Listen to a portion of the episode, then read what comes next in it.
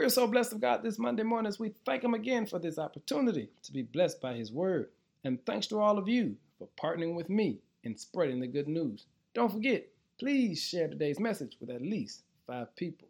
focus today is it's in you. Luke 17, verse 21 concludes by saying, The kingdom of God is in you. In the world that we live in, that's what's called an international law that concerns ambassadors and foreign leaders. And that means wherever they go, they have diplomatic immunity. They cannot be arrested. That is to say, wherever they stand, it's as if they're standing on their own land.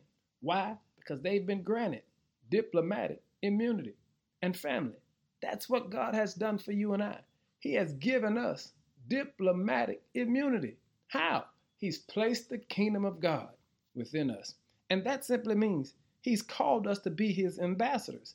And wherever we go, we ought to let our light shine. Let the world know that it's not about us, but it's all about Him. We all have problems, we all have issues, but the God that we serve has given us what we need to overcome them.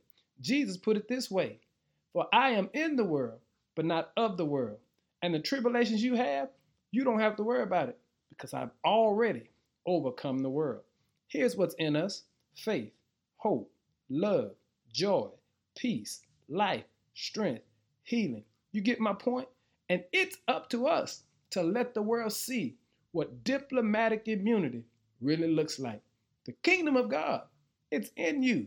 Now go ahead and be God's ambassador today.